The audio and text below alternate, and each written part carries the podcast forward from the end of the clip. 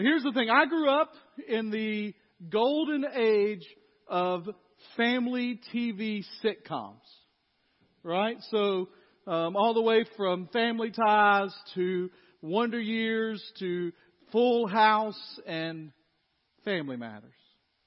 It was a glorious time of television where you'd sit down on Friday, well, a lot of them, right? Or during the week and you'd sit down and watch and see these families work through problems as they went through their day. And in 30 minutes time, everything was wrapped up and put a bow on it and everything was back to normal, right?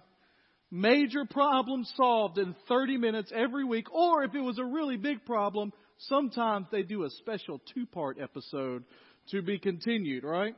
So here's what I want you to do. So we get this series started. I'll explain why we're doing that in a minute. I want you to turn to somebody around you, tell them your favorite 80s or 90s family TV sitcom. If you can't name one, we will have education classes about that starting this afternoon. All right, so turn, tell somebody around you your favorite 80s or 90s TV family sitcom. All right. So, uh, all right, anybody got one? By the way, I've heard some discussion from the youth Doctor Who does not count. All right. All right. What you got, Joshua? Cosby Show. Joshua is coming strong. How many of you would you say Cosby shows? Number one. There you go. We got a lot. All right. Anybody else? What you got?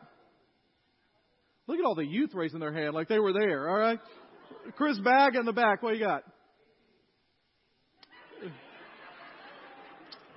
As much as I love B.A. Baracus, that does not work. All right family TV sitcom, all right? Should have known better than a call in a bag. That's what a, the lesson is from that. Amen. Can I get an amen from the youth in the house today? All right. All right. Anybody else? What you got down here, Sam? Full house. All right. You, you got a real one back? Oh, they just took yours. Just took full house. I would have never pegged you as a DJ Tanner man, but I'm glad to know that. All right. Katie, what you got? Fresh Prince of Bel Air. All right. A little hip hop. All right. All right. We got Mason. What you got? Alf. That's strong right there. It's time, confession time for your pastor. I may or may not have had a plush Alf doll at one time in my life. All right, no more Justin. All right, so here's the reason. Here's the reason we're doing this series, all right? Over the next four weeks, we're going to talk about some real issues in a family and we're going to set it against the backdrop of this ideal that's out there, these perfect television families that can solve everything in 30 minutes and be done and move on to the next week. You know, I, it's almost like all those shows ended every week in a similar fashion. Like with a family hugging and they freeze frame on the hug or the high five or the, just that moment of joy when everything's fixed. I loved watching those shows growing up. And then you have a family. And you realize problems don't get fixed in 30 minutes time. Can I get an amen in the house of the Lord? Like they don't just get wrapped up all beautifully in a bow every week and like, wow, it all just worked out perfectly. Like there's real life that happens. And the image that sometimes was given there is uh, detrimental to real life because we think, well, I shouldn't feel that way or struggle that way or look that way if I'm going to be a real family. So over the next few weeks, what we're going to do is we're going to talk about some issues for real families. And we're going to set it each week against a backdrop of one of those 80s or 90s sitcoms. Today's is we're going to talk about family matters. All right, it's what you saw in the opening credits, right? And how many of you remember Family Matters, right? So when I say Family Matters, what do you think of first? Urkel, right? Do you realize that Urkel wasn't even on the first four episodes? And then they put him on, and for whatever reason, they thought we got to keep putting him on until the show Family Matters eventually became about Urkel. But let's not talk about those terrible days. Let's talk about the early days, all right? In the early days, Family Matters was about the Winslow family, who was a um, just a normal family in Chicago, Illinois. They were middle income. They had a good life. They lived with their kids. And then uh, her mom had moved into the house with them. They had Urkel as the crazy neighbor next door. And it was about how family life ought to look. And it gave us a glimpse inside to different problems and what was happening. And at the end, it always got wrapped up in a cool way with somebody popping a suspender saying, Did I do that? Right? Well, today, what I want to do is talk about the relationship that matters the most in a family. And so, our family matters today is that relationship which holds the most force, which matters the most to us today. If you've got your Bibles, I want you to turn to kind of a crazy place when you think about marriage and you think about family and you think about relationship, real families. We're going to turn to the book of Malachi. All right? I heard some woes. Like we haven't been in Malachi in a while, right? Now, Malachi is where we're going. And my, my, uh, we're going to look today at a particular passage of Scripture I just find fascinating because of what it states about the importance of the relationship we're going to talk about. Now, if I ask most people about Malachi, in church circles, one of the places Malachi has been used a lot is to talk about giving and tithing and not robbing from God. And it is true that uh, God speaks to the people and says, Quit withholding from me. Uh, we probably should have done this at the offering time. Quit withholding from me that which is mine. Quit holding back from that which I have given you that you are to give back to me. But there's also a warning in Malachi about the fact that if we don't get the most important relationship in a family right, it can be detrimental to our entire society. Not just your family, not just your physical well being, not just your emotional well being, but society. And it seems kind of crazy to even think about that, but we're going to look at it in a minute. I'm going to show you in God's Word where it says that. Our goal today and our goal through this series is that we would think about families, we would think about relationships, we would think about our time together in the way God intends us to think about it. Here's the thing about your family, okay? For most of us, our families are where the real us comes out. I see some head nodding, all right? I see some pointing at people. I see that, all right? Like, like because we interact with our families on off times, down times. You go to work, you're in a meeting, you're on, like you're going to be polished and good. But you go home and you sit down and it's supper or after supper and you relax. And sometimes we take for granted those relationships inside the family because they're just kind of there. And yet they are the most important ones we have. And so, our goal through this whole series, our goal specifically today, when I talk about the marriage relationship, the relationship between a husband and a wife, between our spouse and ourselves, is that we want to think the way God intends for us to think, not the way the world tells us to think. Romans 12, verse 2. You don't have to turn there, it's going to be up here. It says, Do not be conformed to this age Conform there literally means don't be pressed into the mold. Don't be molded into what this world will tell you. Don't be, uh, don't try to think about what this world wants you to think. Don't allow the culture out there to shape who you are. Don't be conformed to this age, but be transformed, be changed from the inside by the renewing of your mind so that you may discern what is the good, pleasing, and perfect will of God. You see, God says that what we have to do is we have to understand what the world is thinking and say that's not who we're going to be and allow God. Now, God doesn't say, now, do this, act this way. He says, I'm going to transform you from the inside out to allow you to become the person God intends for you to be so that you can live out what God has called us to do. And the first step to that is to recognize okay, so what is the world trying to tell us to do? What is it literally trying to mold us, kind of conform us, trying to change us into believing? When we talk about the most important matter in a family, the most important relationship in a family, it comes back to the mom and dad, the husband and wife. And you think about what does the world tell us about that relationship, specifically about how you find one and make it good. I, I just thought of this. There are three or four things I thought the world's way to love. Now, the first one is you find the right person. You decide who that is. You go seeking them. Go find them out, who they looking. You think about how people talk about looking for love. I'm hunting for it. I'm looking for it. I'm searching for it. You find the right person. Then just, you know, almost without even trying, you just fall in love. Right? How many poor decisions have been made in life because, well, I just love him. I just love her. Like, I just couldn't help myself. I just love him so much. Right? You fix all your hopes and your dreams on them. They're going to fix everything. It'll be great once we're together. We're, I mean, nothing can stop us now. It's all good. And if you fail, just repeat steps one, two, and three. Right? Now, you think, okay, so what do you mean this is what the culture does? Well, I mean, just in movies all over the place, right? Girls trying to decide which one's the right guy. Should I go with the guy that's a vampire and could turn me into one or the werewolf at night? I mean, here's the choice, really. Neither is the choice, right? I don't care if you're on team whatever. I don't even know what the teams are. And I don't need to know, all right? But you think about that, he just I just couldn't help myself. He's such a cute vampire.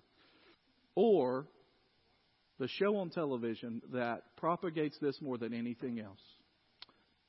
Directly from the pits where let's see how we determine who is our lifelong soulmate by doing an interview with 25 different bachelorettes all at once and determining who is perfect for the bachelor.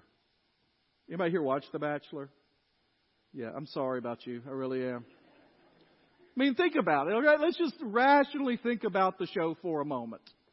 Okay, I was like rational. The show's not rational, exactly. But let's try. All right a guy, or if you're watching The Bachelorette, a girl, has 25, is it 20? I don't even know how many they have. I, am sad for those that know exactly how many it is, alright? So I don't know. It's 20, 25, 112, I don't know how many it is, alright? And they come in and they gather around and they step out of a limo and they say, I am your soulmate for life. I can tell it by the fact that we have made eyes with each other for the first time. Alright? And then they go off and they go on dates, normal dates, like dates where you fly in helicopters to tropical islands and spend it eating supper together. Anybody here ever, uh, like in the last five five years, anybody been on a helicopter date in here? Yeah, that's what I thought. All right, so no, no, we just we're lucky to have dates, right? We're to get there in a car. It's how we'll get there, right? And then just to propagate this fantasy of a life that's out there, how did they tell the women at the end of the episode that you're one of the eight remaining that could be my soulmate?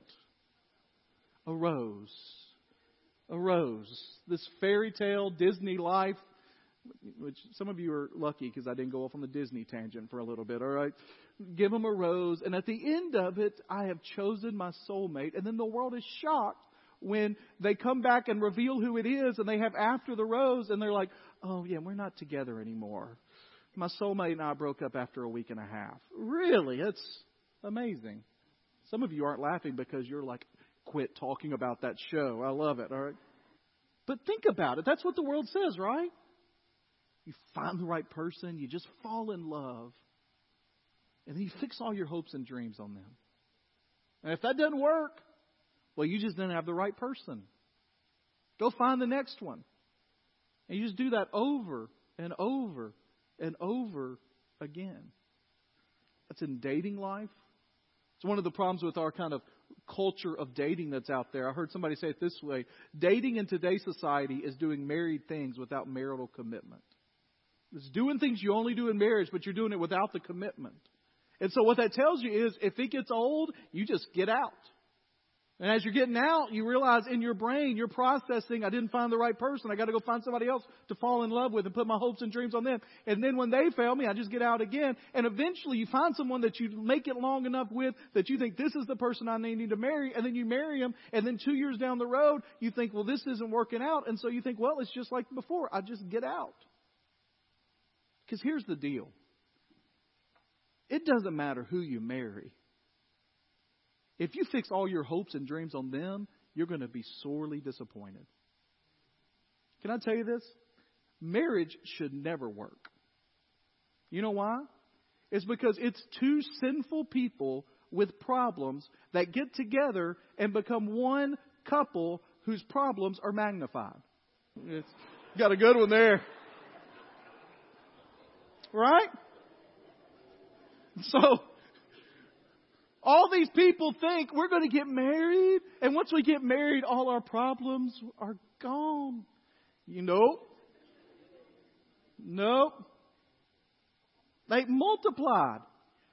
Like, we'll solve our financial problems. We'll solve our financial problems by getting married. There'll be two incomes instead of one. Yeah, that, that don't work, right? I've got all these emotional issues. That's okay. He completes me. It's, well, y'all are, it's more, it's not amens I'm getting, I'm getting the no's. Right? And so you come together, and if you place all your hopes and dreams on them, they're going to mess up. Susan and I have been married, be 19 years this summer. It's amazing how we're still this young and already hitting 19 years of marriage, all right? 19 years this summer. And here's the thing I want to tell you. I love Susan. We have a, we have a great marriage. I'm thankful to God for our marriage. But here's the deal. In those 19 years, there have been moments when she has disappointed me. And many more moments when I have disappointed her. Like eight to one, I think is the count, right? I see lots of wives shaking their heads on that one. They need to do some introspection, all right? Lots more times. And here's the thing if Susan puts all her hopes and dreams on me, she's going to be disappointed.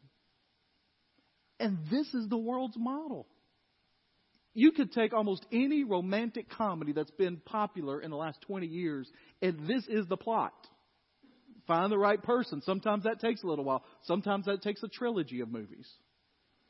You fall in love. You can't help it. It just happens. You fix all your hopes and dreams on them. Then usually there's a problem. They got to work through the problem. But once they work through the problem, they realize they had the right person all along. He was standing right next to me. They fall back in love and it ends happily ever after. But that's not real life. Now here's God's way, all right? God's way is not to find the right person, it is to become the right person. It's not to fall in love, it is to walk in love. And it is to fix all your hopes and your dreams on God. And if failure occurs, you go back to step one, two, and three. The idea is you're not out there looking for the right person. This is if you're single in the room, this is true. You're not out there searching, hunting, trying to find the right person all the time. You're spending time becoming who God intends for you to be. If you're married right now, if you have someone that you are married to and you have a spouse, your job is not to make them into the right person, is to become the right person yourself. To seek God. That's why the series we just did on embracing the turtle, that series is a marriage series. It didn't seem like it. I know we're talking about scripture reading and fasting and prayer and celebration. But the truth is, as you're placing yourself in the place where God can bless you, where God can teach you, where God can change you, where God can mold you, you're becoming the person God intended for you to be, which means you're becoming a better participant in your marriage. You know the old illustration is that the only way marriages really work is you have God at the top and you've got two people seeking God independently. And as they're seeking God independently and together, the closer they get to God, the closer they get to each other. One of my favorite stories about that is a, a guy named Lee Strobel. There's actually a movie coming out about his life and about his writings called The Case for Christ. Some of you may have read The Case for Christ. If you haven't, it's a great book about skeptical, people skeptical about the Christian faith. But Lee Strobel was, um, before he became a Christian, he and his wife, neither one were Christians. They were living in Chicago, and Lee Strobel was a, uh, a investigative journalist in the criminal division in the Chicago Tribune. And this was back when people actually read newspapers like a lot. And so it was a very steady, good job. And you're in Chicago, you got lots of crime to investigate as an investigative journalist. Living a good life. And as he tells the story, suddenly his wife ended up at this church and began to follow Jesus. And he said that my goal was then to determine that it was wrong so I could prove to her it was wrong so that we could get back to living our normal life. And so he began to investigate like he would anything else. Now, out of that came the case for Christ. Kind of know the end of the story, probably. He became a believer. But he says that as he became a believer, even as he began investigating the claims of Christ before he became a Christian, he could see how it was helping he and his wife to grow closer together. And then once he became a Christian, as they sought God together, it changed the dynamics of their relationship. You become the right person. And then you don't fall into love. Biblical love is nothing you can fall into. It is a commitment of treating the other person well. It's a choice of how you live your life, of what you do. And then you fix all your hopes and your dreams on God. See, the truth is, our world tries to tell us that they want us to conform to this image of what marriage should be, what a relationship should be, and that it's just you'll find that right person, that soulmate. You'll just know it. You'll just feel it. You just won't be able to get away from it. And if it doesn't work out, it's okay. Maybe it was just for a season. You just walk away. God's way involves us becoming the right person, committing our lives to them, and fixing our hopes and dreams on Him. And there's a word that ought to be a part of our Christian vernacular when it comes to how we talk about marriage, how we talk about our love of our spouse. And it's a word that's not real popular in certain circles today because it's a little too absolute. But God uses it about us, and He calls us to mirror our relationship with our spouse to the relationship He has with us. And the word He uses is never. Never will I leave you, never will I forsake you, he says in Hebrews 13:4. And when you as a spouse put that on the table and say never, it's amazing the possibilities for growth that the Lord opens up in your life. Uh, I was listening to a pastor this week that says that when he's doing premarital counseling with a couple, you know, they go over the vows. Like that's always one of the things he does. And he's one of these pastors um, that says that he doesn't let people write their own vows. They have to do the vows he has. He says one of the vows in there is um, till death do us part. He said, but the way it says it, that only death will separate us. And so he says, he's in their counseling and they're going through the, the vows, and he says, okay, let me just ask you a quick question. Um, is there anything else you can imagine that could separate you? like, what are you talking? Now, I don't. You, those of you in this room, don't deal a lot with couples that are getting ready to get married. Um, there is this kind of rose-colored, glassy-eyed affection for one another that you just see. Oh, never. There's nothing that could ever separate us, right? He says, I'm serious about this. Is there something that you say this could separate us? He said, because if it is, we're going to be truthful and we're going to put it in the vows. Because when you say only death shall separate us and you're making a commitment before God, you say only death shall separate us. Never will I leave you. Never will I forsake you. Now, I know that in some minds in this room, there are already questions and uh, arguments brewing.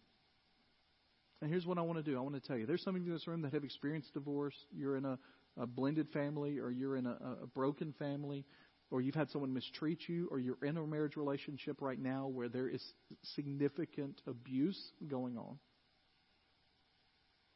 Here's what I want to tell you. There are absolutely places and times when the best thing to do is to separate yourself. Okay? So I'm not saying that when when I say never, I'm talking about the commitment that both parties are making to one another in a accordance with their faith and love with Jesus Christ. And we're actually going to talk in a week or two, we're going to talk about specific things for families that are blended, families that are broken, single moms, single dads. We're going to talk about some of those issues. But here's what I want to say Today, I want us to remember the ideal of God. And it doesn't mean if you haven't lived up to that ideal that you are somehow less than, because God says, Never will I forsake you, never will I turn away from you. And that doesn't matter what you have done. You cannot do anything to undo the love God has for you. So I don't want you to hear this as a as a direct attack on you, but I do want you to hear what God's word says about the ideal which leads us to Malachi chapter 2. Malachi chapter 2. Here's what's happening. The Lord has told them that He loves Israel. He said, I love you. I love you with an everlasting covenant love. He said, but I have these things against you. And He starts listing out things that He has against the Israelites. Things that they are doing that are causing Him to withdraw His presence, that are causing Him to take away His presence from the people. And in verse 13 it says, this is another thing you do. So this isn't the first, this isn't the last, this is one of the things. And the idea in it is that they're all equal. So this is, eh, this is equally as important as what we'll talk about in a few minutes that they are robbing God by not giving him what they want to the priests that are doing a disservice to the way that they are discharging their office. He says, this is another thing you do. And he says, you are covering the Lord's altar with tears, with weeping, with groaning, because he no longer respects your offerings or receives them gladly from your hands. So we're going to stop there for a second because what he's saying is, look, you are coming to the altar. You are coming to worship. You are worshiping and celebrating the Lord. You are praying before God. You are weeping at the altar because of your sin and because of what's happening, and you're wondering, why is God not doing anything about it? Why is God healing me? Why is God still punishing our nation? Why is God letting this happen to me? He says, You think you've got this whole um, ritual worked out. You're still there. You're still crying. You're still weeping. You're still worshiping. You're still praying. You're going to church. You're, get, you're doing all those things. And you ask the question in verse 14, why? And the Lord gives the answer. Because even though the Lord has been a witness between you and the wife of your youth, even though I have established marriage and given you a partner to spend the life with, you have acted treacherously against her. She was your marriage partner and your wife by covenant. Didn't God make them one and give them a portion of spirit? What is the one seeking? Godly offspring. So watch yourselves carefully so that no one acts treacherously against the wife of his youth. He says, listen, one of the major problems in your community is that you no longer value the commitment that is a part of marriage. Here's what I want to tell you, okay? And I could give you studies on this, on civilizations that have broken down because of the breakdown of the family, particularly the breakdown of a husband and a wife in a marital relationship. But I want you to see it from God's Word. That He says one of the reasons that they are struggling spiritually, one of the reasons they're not being blessed as they would like, is because they have acted treacherously in their relationships with one another.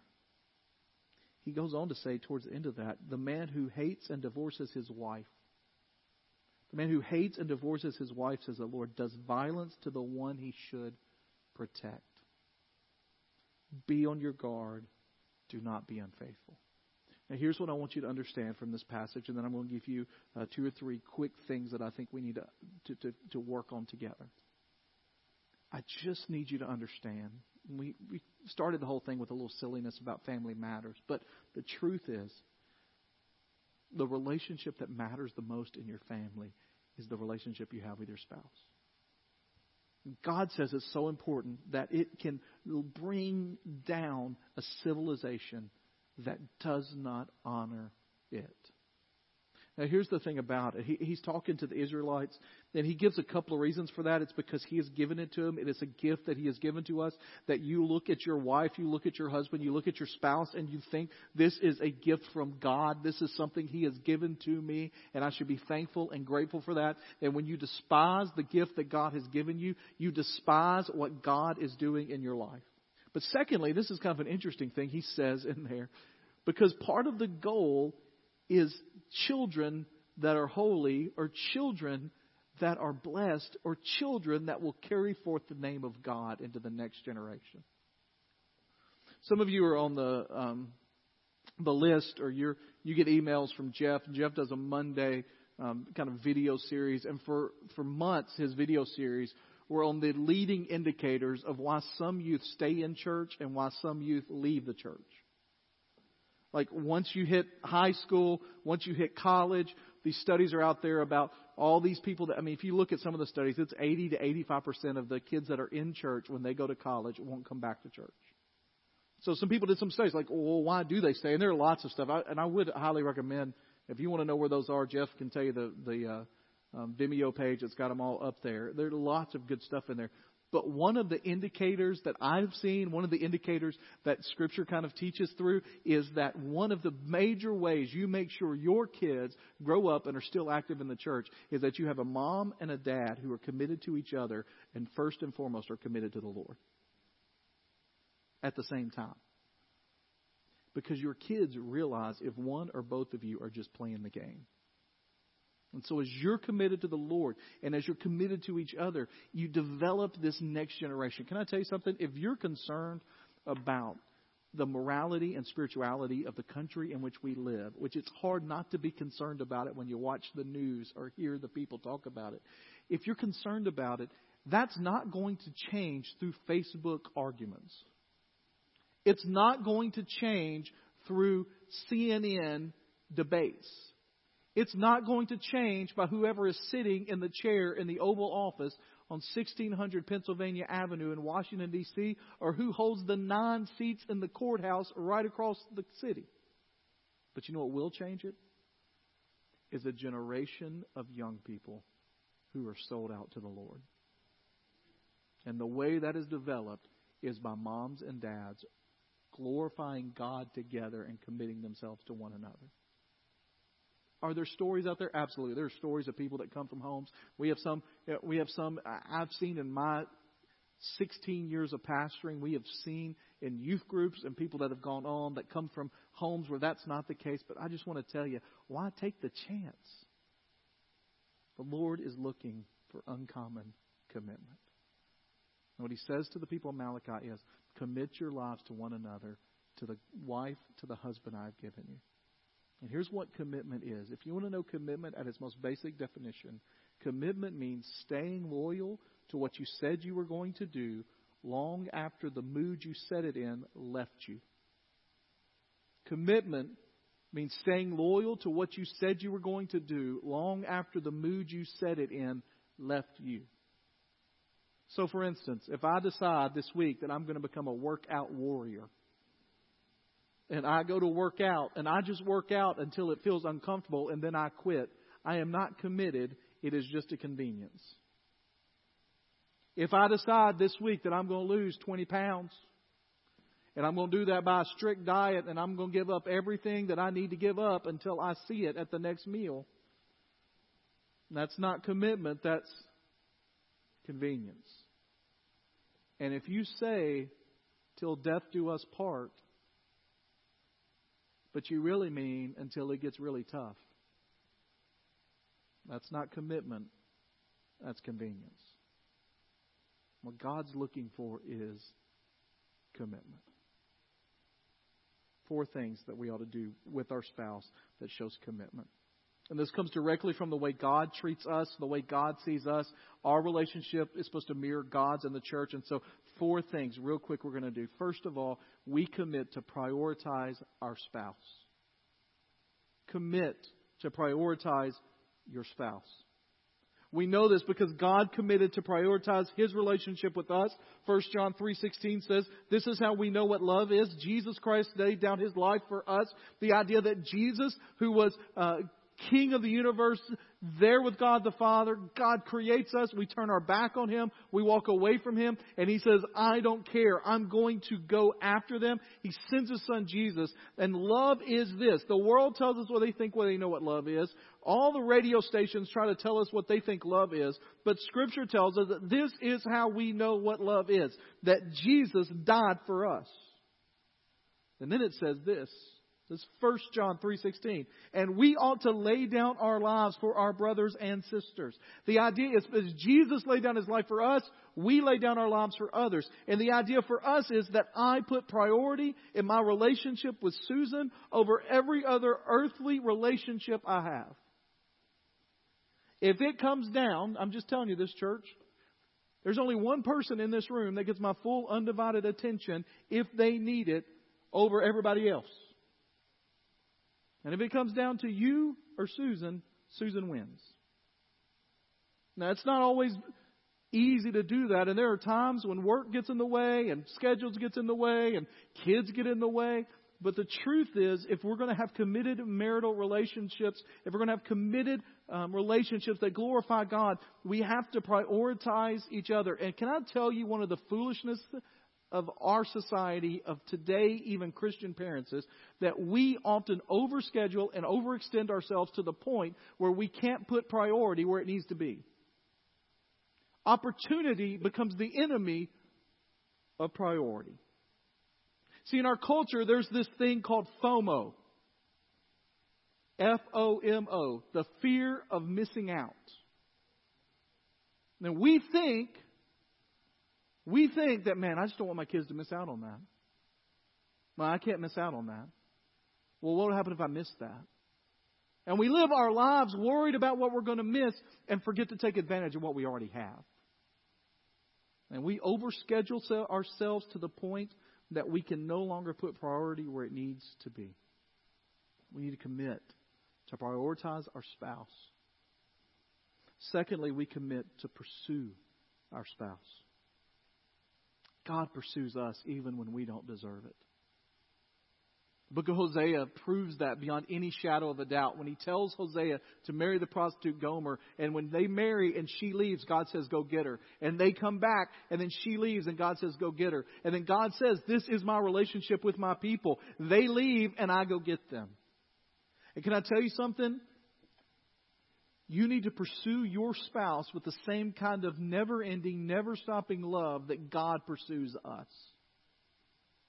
Because here's the reality there is nothing that your spouse has ever done to you that is greater than what you did to God.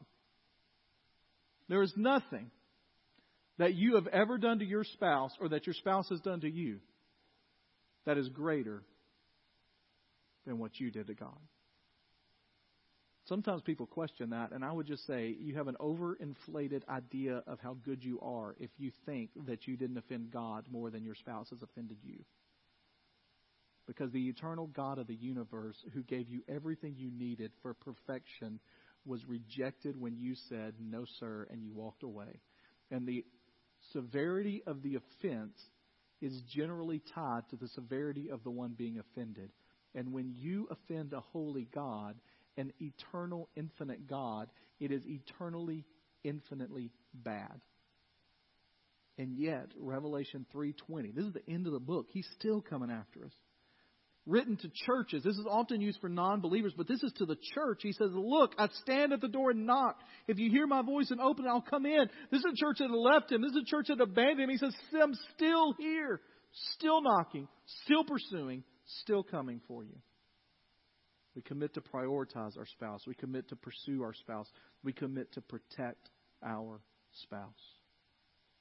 Psalm 121 tells us that the Lord does that for us. The Lord will protect you from all dangers. He will guard your life. One of my roles as Susan's husband is to protect her. One of your roles as husband or wife is to protect your spouse. And I don't just mean that when you hear a strange noise in the middle of the night, guys, that you're supposed to get and get a bat like you're going to do something about it. All right? They always like, Susan, what do you think I'm going to do if it's a, you know, homicidal maniac coming after us, right? I mean, you protect their reputation, you protect their livelihood, you protect them by your words. There should never be a reason for you to speak poorly of your spouse in public. Never. And then lastly, and this is the weird one for a second, but I'll explain it. We commit to purify our spouse. Ephesians 5:25 says this, "Husbands love your wives just as Christ loved the church, gave himself up for her to make her." And there's the thing, we love that. We talk about that husbands love your wives as Christ loved the church. Christ laid down his life for the church, but this is the reason Christ did it. It was to make her holy, cleansing her by washing with water through the word, to present her to himself as a radiant church without stain or wrinkle or any other blemish, but holy and blameless. And then later he tells us he's talking about profound mystery, husband and wife, but also Christ and the church. Now here's the idea. What he's saying is not that, and by my love, I can in any way add holiness to Susan's life that God has not given to her. But that in my love for her, in my relationship with her, my goal should be to help her in her relationship with God. It should be to move her higher in that relationship with God. It means that we are trying together, passionately pursuing God together, pursuing one another, helping them become the people God intends for them to be. My question is, what are you trying to do in your marriage? So you say, I don't know, I'm just trying to make it through. Well, I don't know. Maybe I'm just trying to get my way. Turn him into the person I want him to be. Or maybe you think I just want to fulfill everything that they have that they need from me. All of those are failing propositions. The reality is that our goal in marriage should be to help our relationship and our spouse become more and more like Jesus on a daily basis. Commit to purify your spouse. The most important relationship in our families are our marriages. And if you committed to that, if you're striving together, pursue God together, it changes the family and the world around us. And family matters become matters of glorifying God. Let's pray together.